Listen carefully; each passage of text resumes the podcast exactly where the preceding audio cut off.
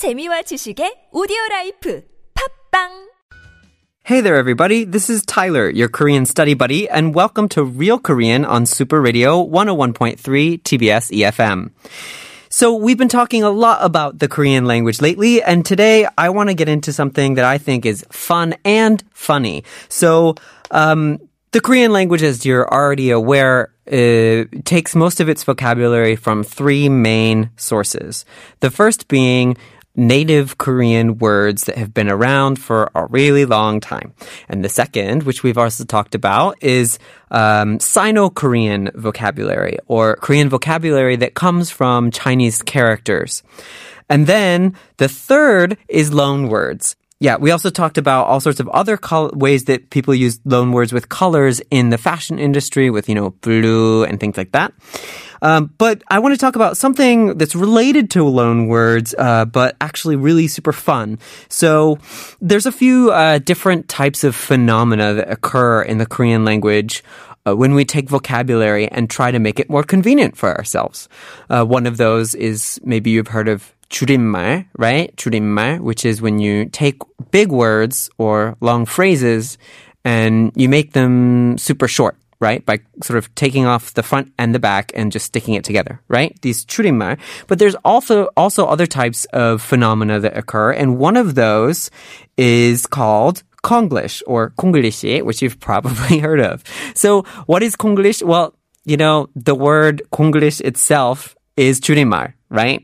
so, it's taking the word Korean and English and shortening it by taking the front of Korean and the back of English and sticking it together, like I just described 줄임말, right? So 콩글리시, and it's a whole new category. And the way that 콩글리시 works is is it's um, essentially taking uh, loan words from English or German or some other language that's not Korean, and then sticking them together with other loan words, or maybe just using them for completely different meanings that they weren't originally intended for. So, so sometimes uh, this Konglish can be a bit confusing when you're learning Korean, and I want to go over a, a, few different expressions. Some that will be super easy for you to learn, and others that may be a little bit more um, confusing and complicated. So let's go over a few commonly used Konglish words. So the first one that you're going to encounter a ton in your daily life is the word for a cell phone or if you're more British, a mobile phone, right? So um, this cell phone in Korean is usually referred to as 핸드폰. 핸드폰. Well, if you've already noticed, it's actually a combination of two English words, hand and phone, right? Hand phone your hand phone. I've actually heard a lot of people who have lived in Korea uh, a really long time and speak both Korean and English, and they're not native Korean speakers. They wind up calling their cell phones their hand phone on occasion. So, yeah, 핸드폰 is the word for cell phone. An interesting tidbit here. I don't know if this is the actual origin of this word or not, but um, my father uh, has he speaks German, and I have a lot of family uh, in Europe, and it turns out uh, some German speakers refer to their cell phones as their handy right? Like a, a handy thing that you carry around in your own, like in your hand, right? It's oriented, it's always in your hand. So, um, yeah, I thought that was kind of interesting. I don't know if it's coming from the German, but yes, hand and phone. That's how they're making this word. Actually, there's another word um, that's also commonly used and is considered a little bit more proper and sounds a lot like 핸드폰 and is also used for your cell phone, and that is 휴대폰. 휴대폰, right? 휴대폰, still you have phone on the end. And then instead of 핸드, instead of hand, you have this other thing and it's 휴대, right? What's 휴대? Well, 휴대 is something that um, you carry around or you have on you for convenience, right? So say for example, um, oh, what would be a really good example? Like if, you, like a laptop, right? A laptop is something that you carry around with you all the time, right? But it's a computer. But usually desktop computers are really big, right? So if you were to say a computer that you can carry around with you, you would then say something like a 휴대용 computer or something like that. They probably used that expression when uh, laptops first came out. But um, yeah, 휴대 is referring to this idea that you can carry something around with you. So 휴대폰 is a phone, which you used to just have in your house or in your office, that you now carry around with you. 휴대폰, right? And sometimes use using the word 핸드폰 instead. Um, the actual most proper way to probably refer to your cell phone, and this is a word that barely anybody uses, would be 휴대전화기. 휴대전화기. So if you want to make sure that you're only using Korean words and not any um, Konglish or loan words, then you would say 휴대전화기. 핸드폰 is perfectly fine. Most people use it. 휴대폰 is also quite popular. Um, some let's look at some objects around you. I was talking about laptops before, um, and I used that as a way of explaining the word 휴대, right? But so, what is actually the word for a laptop in Korean? Because it's not 휴대용 computer, right? Um, what is the word? It's actually a notebook. Notebook, right? It's a notebook apparently. so your laptop has replaced your notebook in um, many many ways, I'm sure.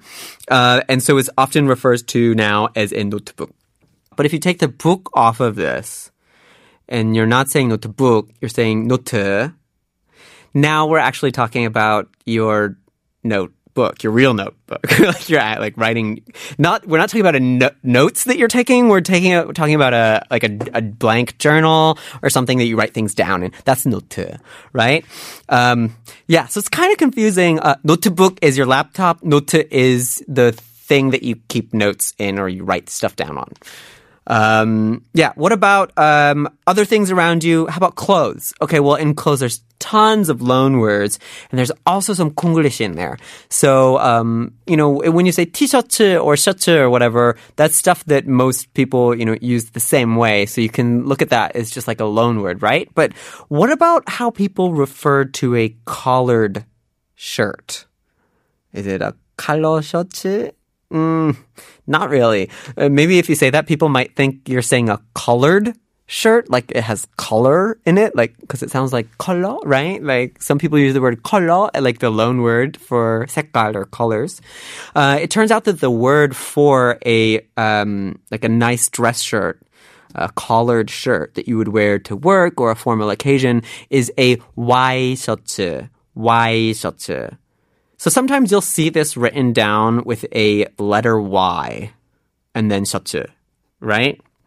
And for the longest time, I really honestly thought that that's because when you wear a collar shirt, you know, it's buttoned up, right? So this, it's a long vertical line and then the collar splits kind of like a V, right? So it kind of looks like a Y. like I thought that that's why it was called a Y shirt, but it turns out that this word, um, is a Konglish word that has entered the Korean language and been pronounced like this because it actually has origins in, uh, Japanese language. So in Japan as well, um, referring to uh, dress shirts as white shirts because your dress shirts originally, you know, we didn't really have many different colors, you know, so we everybody used to just wear like, you know, really fancy white shirts, like black tie, tuxedo kind of thing, right? So that's why um, that expression is originally referring to white shirts, and because of the the way that the pronunciation works um, in Japanese, and then as a loan word into Korean, it then all of a sudden becomes Y shirt. So since we're talking about clothing, um, you know, maybe you've been doing some shopping lately, or maybe you want to buy some more clothes. Uh, we talked about when you go into a store, what you can say if you just want to be browsing, right? You don't want to actually buy anything. You kind of just want to look around. 좀 구경하고 올게요. We covered this expression um, a bunch of episodes back. Um, but what if you not even go to into the store? What if you don't go in and you're just like walking by and you're kind of like looking what they have and you kind of just like want to glance around and browse? Well, in English, we would call that window shopping, right? You know, it's just like shopping with your eyeballs, right? Just window shopping, just looking around. Well, so since, you know, you're just looking around just with your eyeballs, in Korean, the way that people refer to this is eye shopping. Eye shopping, you know? Honestly, I've heard this expression so much that I have no idea if it also sounds kind of normal in English or not anymore because it sounds totally normal to me now. But um, eye shopping, yeah. So I, that would be a little bit awkward to use if you were in North America. I think most people would probably just say window shopping, but it totally makes sense, right? Eye shopping, eye shopping. because you're just gonna like look at it. You're not actually gonna buy. So eye shopping is the way that people refer to it, and I think that this actually relates a lot to um, an expression that that people often use in stores when they when they say that they're not going to buy. Right? It's like um, 구경, right? Is actually a, a Chinese uh, character word that is actually in a way referring to your eyes. Um, and so also when you're shopping, sometimes people will be like, oh, 눈으로만 눈으로만 볼게요. right? It's, like, like you don't, like, you're not going to touch anything. Like, don't touch. 눈으로만 보세요. Right? And then, like, you know, just the idea of your eyes as being the only way that you're engaging with the shopping experience is actually really uh, popular in uh, sort of the Korean psyche. So this idea of window shopping is kind of strange, and eye shopping makes so much more sense. So if you're shopping and you don't want to buy anything and you're just looking around, eye shopping is the way to go. So, a few more expressions that I want to cover uh, on this topic before we close. But it looks like I don't actually have that much time. So, I'm going to just quickly go over a few loan words which I think are pretty cool and interesting. You may have heard the word pass before. Pass. Pasta is a pain relief patch that people usually put on a sore muscle. This word uh, is, it's not, I don't know if it really counts as Konglish or not, but it it actually comes from uh, a German word that is referring to an ointment. So if you think about the old olden days in Europe, the way that people used to make medicine as these kind of like ointments that you would put on your skin, that's what this word is coming from.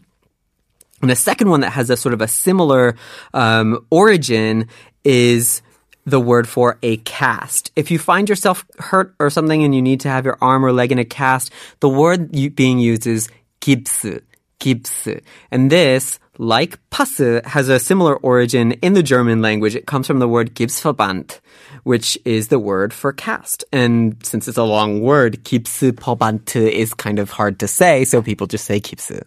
So there are so many more words that I would love to talk to you guys about, but we're out of time. So please tune in next time. And if you have any questions about the Korean language, please just send us an email at superradio101.3 at gmail.com, or you can send us a direct message or leave a, you know, a comment or something on our Instagram after you follow it at superradio101.3. And please tune in next time. This has been Tyler, your Korean study buddy on Real Korean with Super Radio 101.3 TBS EFM. 다음에 만나요.